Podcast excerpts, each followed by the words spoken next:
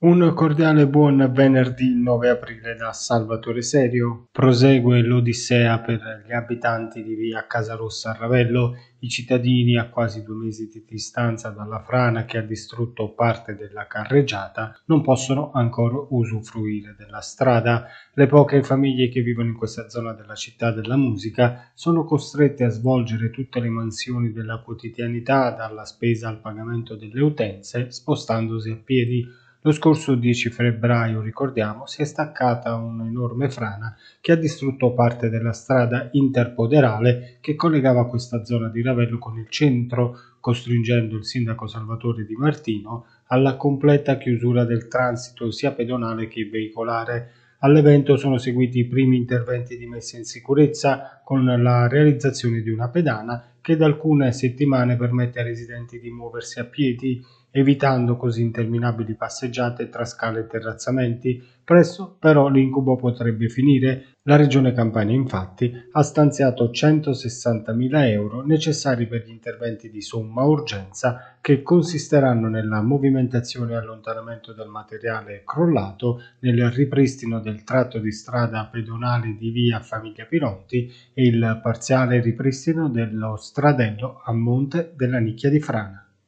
Inaugurato questa mattina il nuovo centro vaccinale situato presso il porto turistico di Maiuri, su decisione del Ministero della Difesa a partire dallo scorso ottobre è stata attivata l'operazione IGEA che consisteva nell'aiutare la popolazione in corso di pandemia tramite l'effettuazione di tamponi alla popolazione per la ricerca del Covid-19, sottolinea il delegato alla sanità della conferenza dei sindaci Costa d'Amalfi Andrea Reale, operazione che ricordiamo è stata gestita operativamente dal Comitato di Vertice Interforze di Roma con a capo il generale di corpo d'armata Ortolano e coordinato per la campagna dal generale Ceccarelli da oggi inizia una nuova fase con l'operazione EOS. Dopo aver condotto attività di screening si passa alla fase di immunizzazione tramite la somministrazione dei vaccini alla popolazione da parte di medici e degli infermieri delle forze armate e nello specifico dell'esercito italiano.